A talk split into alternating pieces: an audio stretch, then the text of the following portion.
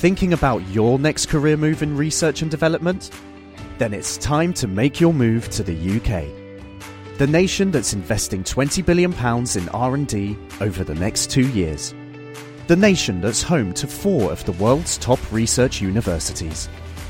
The nation where great talent comes together. Visit gov.uk forward slash great talent to see how you can work, live, and move to the UK. Thank you for downloading this podcast from Talk Radio 702 and 567 Cape Talk.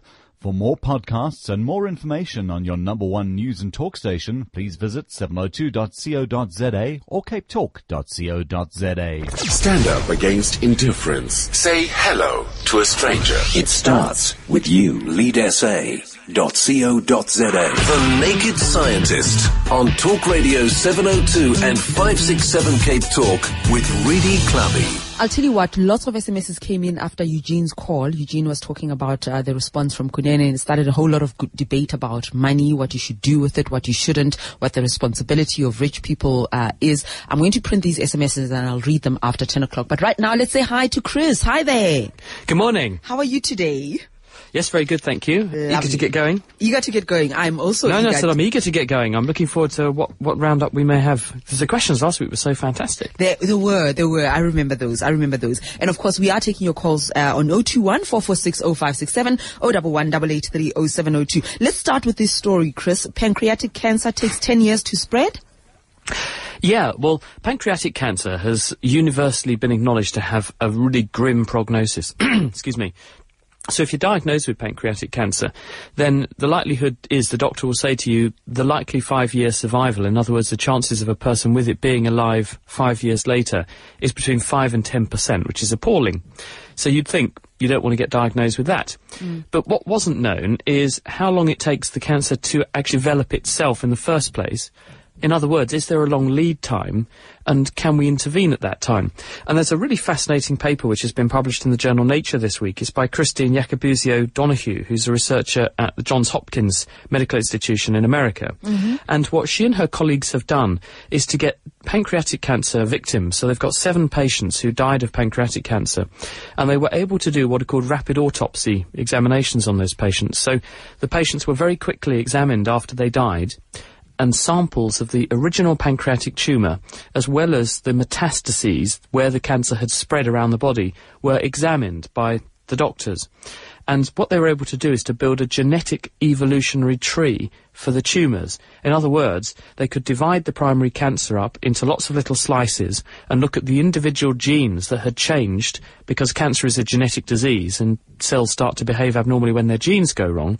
So you could look and trace where in the primary tumour you had genetic damage and then you could see which bits of the primary tumour had spawned, spread to different parts of the body, and you could see which genes had changed to make that spread happen, and therefore you could see when bits of the cancer had spread in evolutionary genetic terms, and at hmm. what point. And because we can work out how fast genes change or get damaged in this way, you can work out something called a genetic clock, which tells you how quickly this damage is being accrued. And when they put all these numbers together, they come up with a very interesting conclusion, which is that it took at least 11 to 12 years for the primary cancer to occur in the first place, then a further almost seven years for the primary cancer to change genetically again so that it could begin to spread around the body. But then once it had spread, only two to three years before the person unfortunately dies. Mm. So what this tells you is that there's a very long lead time of almost 20 years before a person dies when their cancer is actually getting started. Um, but which, during which time it probably hasn't spread in a fatal way. And therefore, during that first 10 to 12 years, if you could pick up these tumours by scans or other detection markers, you could intervene in these people and quite probably save their life and turn that 5% survival into more than 95% survival. Obviously, it's tricky to detect cancers very early, but now they know there is this very long lead time. This says that A, it should be more possible than we thought before, and B, it says that we now need to start looking for various markers in the bloodstream that can signal up when someone might be developing a cancer so that we can go hunting in people who might be vulnerable. Mm, So obviously we keep saying with cancer, early detection and early intervention could dramatically improve someone's life. So there you are. Um, Chris, here's what I'm very fascinated about. A study that informs our understanding of how the brain allocates attention to different stimuli. Tell me about that.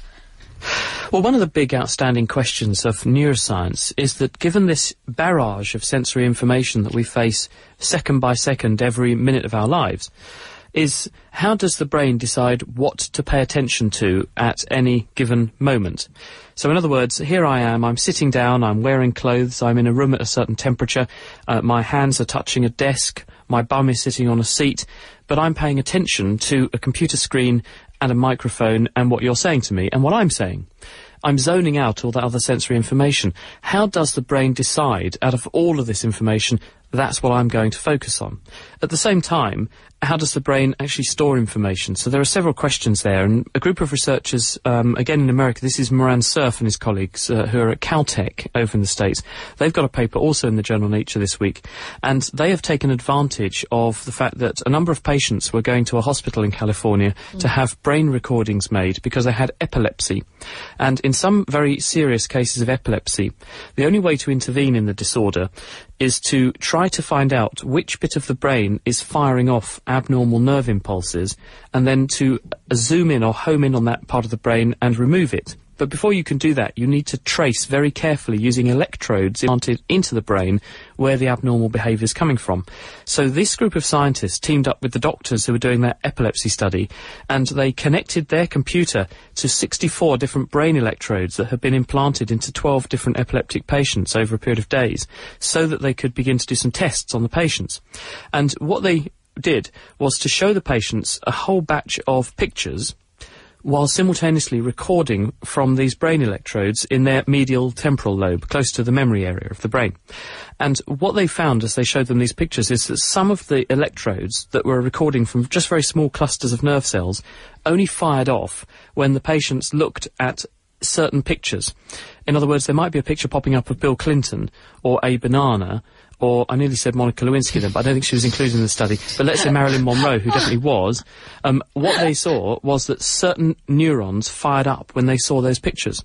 So they knew that those nerve cells that those electrodes were recording from had an interest in Bill Clinton or Marilyn Monroe or a banana or a picture of Big Ben in London.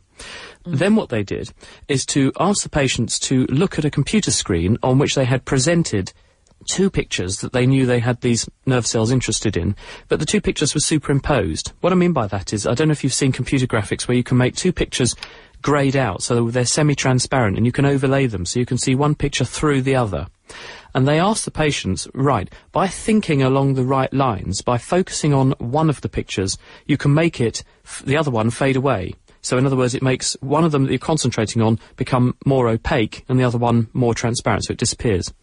And what they found is that 69% of the time in this first trial, the patients, just by thinking along the right lines, thinking of Bill Clinton or thinking of Marilyn Monroe, perish the thought, uh, what you could do is to, in the first case, what you could do is to make that opaque picture become much stronger and the other one disappear.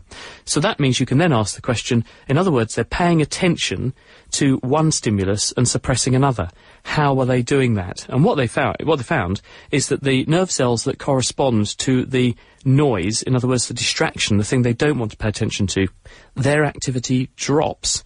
And the activity in the nerve cells that are paying attention to the thing you want to focus on, they stay the same. So the way in which the brain focuses its attention is by zoning out on the distracting stimuli by down regulating or downplaying the activity neurologically corresponding to those things and keeping strong the nerve activity of the things that you do want to focus on. So fascinating study. It's in Nature this week and uh, have a look online if you, if you want to see the, the pictures and things. 021 446 011 883 I'd love to take your calls. Let's start with start with you, Tsakani in Brooklyn. Hi.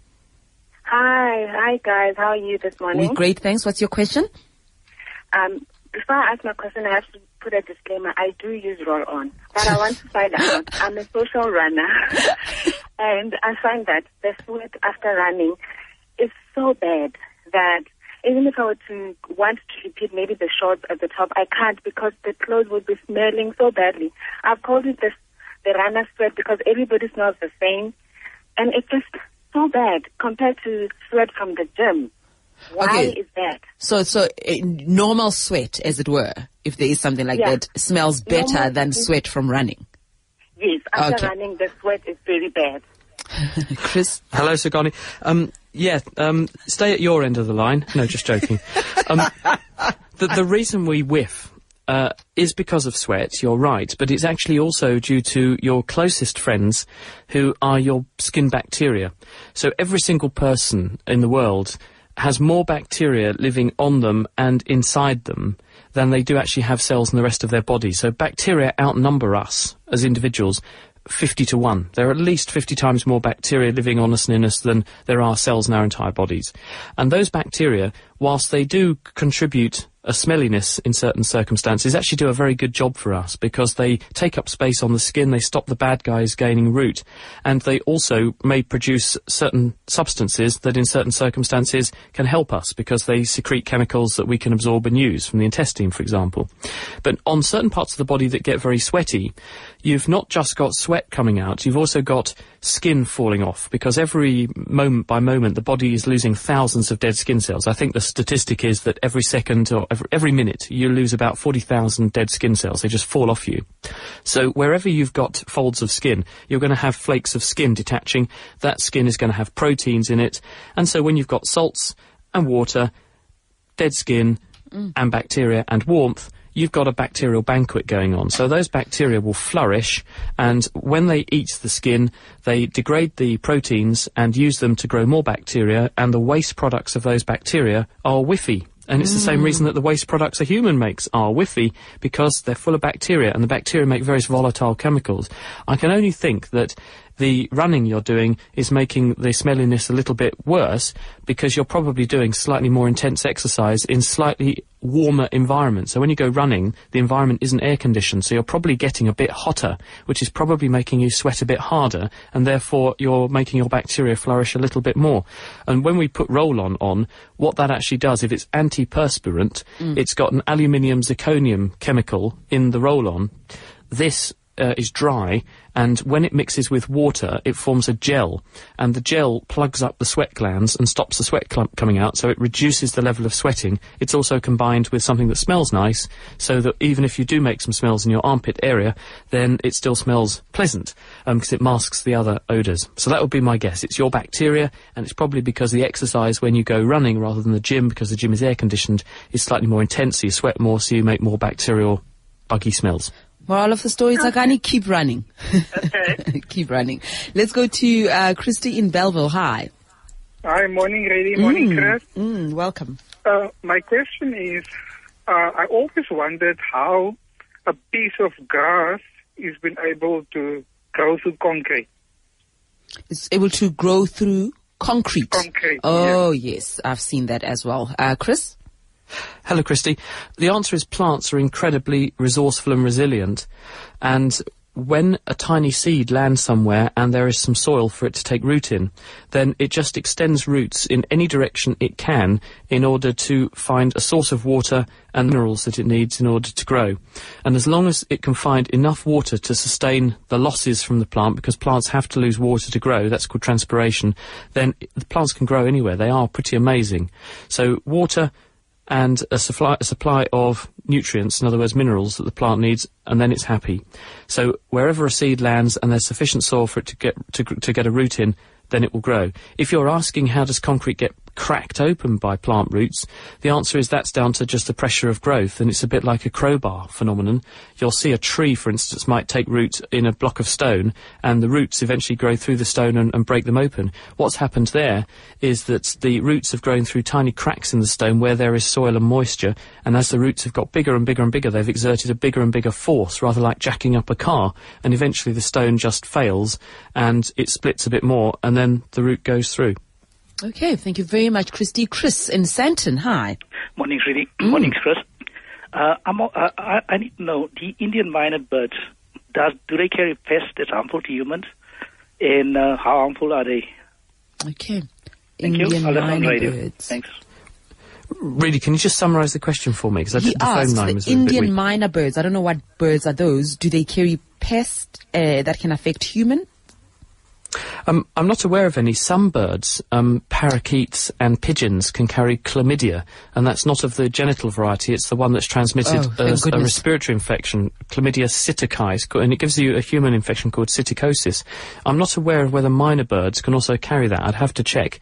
Um, so I'm not sure that myna birds carry anything that's dramatically bad for humans, um, apart from the obvious. So um, I don't think so, but I'll have to check for you, Chris. Okay, thank you very much, Chris. Uh, you'll wait for your answer next week. Madala in Pimville High. Hi, Redi. Mm. I would like to know why human beings are required by everybody else to eat uh, vegetables, fruits, and minerals, and vitamins, and all those things, but animals can live on grass or meat alone. So there's more variety uh, for us For- as for humans. Why humans, do we need that as opposed to animals? Hmm, very interesting question. Animals can only Chris, any thoughts on that? Grass. Hello, Madala. Um, yes, a very good question, actually, because um, I can give you an example using scurvy as the answer. Because if you wind the clock back a few hundred years when people were sailing around the Earth, one of the dread diseases of being on board a boat was when your skin started to get very sore and peely, and your teeth started to fall out, your gums would bleed, and people felt absolutely dreadful. And it was only when an, a pioneering doctor come experimenter aboard one of Nelson's boats started giving his uh, crew members lemons to eat in an experiment that the scurvy suddenly disappeared. And originally people thought it was acid that, that was the cure, and it wasn't much later until people realised that lemons have vitamin C. But the actual reason why lemons cure scurvy, and scurvy occurs through a deficiency of vitamin C because people don't eat enough fruit and vegetables when they're on long sailing journeys in the old days, is because the human body cannot manufacture vitamin C.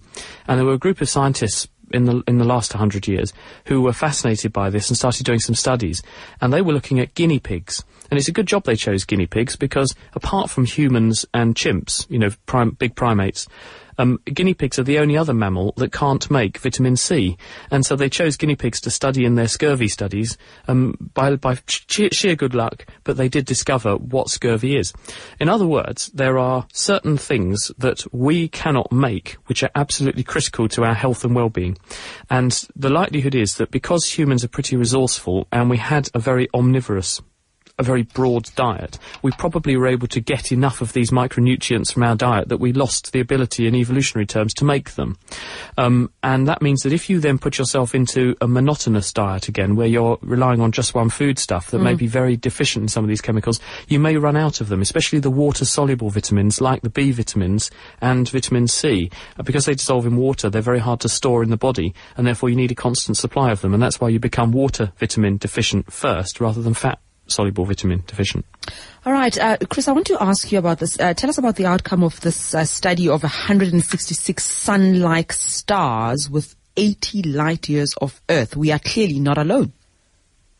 Well, one of the big outstanding questions is how many other solar systems or stars systems which have planets around them have planets like the Earth, or how many are likely to be out there, and have we got our model of how systems like our own put themselves together?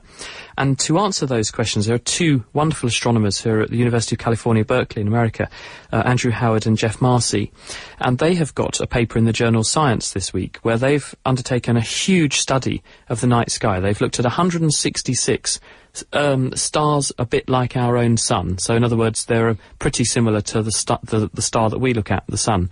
And they have used something called the wobble method to look for planets around those 166 stars over the last five years. Now, what the wobble method is, is it relies on the fact that if there is a planet going around a star, the gravitational pull of the planet on the star will make the star move towards the planet a little tiny bit. And that means that the light coming from that star will be pulled away or towards us a little bit when the planet is in that configuration. Because if you imagine the light waves coming away from the star towards us, when the planet goes round the back of the star relative to us, if it pulls the star away from us a little bit, then the light coming from the star will be transiently stretched out a little bit, so-called redshifted. When the planet is in the opposite side, coming towards us, the star will be pulled towards us a tiny bit, and this will blue shift the light. And seeing this winking on and off of the, the light waves in this way, stretching and shortening, can tell scientists whether there's a planet there. It can tell the scientists how close to the star the planet is and how much it must weigh. So you can tell an enormous amount just by watching the wobble of distant stars in the night sky. And using this technique, these two astronomers have done this very comprehensive sky survey using the Keck telescope in Hawaii. And what they find is really surprising.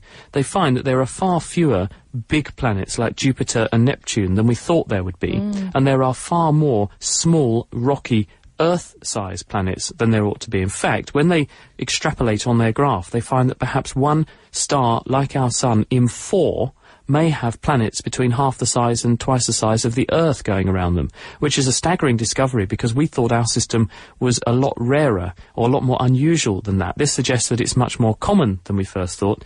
It also throws a bit of a spanner in the works because it doesn't really fit with what our model, our understanding of how systems put themselves together actually works. So we've, we've actually got our modelling slightly wrong. The numbers these, obser- these astronomers have observed of these planets are far higher than we would have predicted, suggesting we need to tinker with our models of how systems put themselves together in order to understand uh, actually a bit better how they work. Mm, mm, mm. Uh, Chris, before I let you go, I have a very, very important question. There's an email that came through and it's been coming. I get it every single week. I've been getting it for over a year now. Somebody wants to know what does Chris Smith do to relax? Um, actually, I love South African red wine. Um, big, You've big said reds. that before. So I, I like to uh, sit down by my log burner in winter, obviously not in summer, uh, and a really good big red, nice South African Shiraz. Oh yeah, I can I can relax with some of that. I can tell you. Oh, that's wonderful. So I hope I've answered your question, Simon. Stop sending me those emails. Thanks, Chris. We'll chat to you next week. It's a pleasure. Thank you, Simon, and well done on your persistence. Thinking about your next career move in research and development? Then it's time to make your move to the UK. The nation that's investing 20 billion pounds in R&D over the next 2 years. The nation that's home to 4 of the world's top research universities. The nation where great talent comes together. Visit gov.uk forward slash great talent to see how you can work, live, and move to the UK.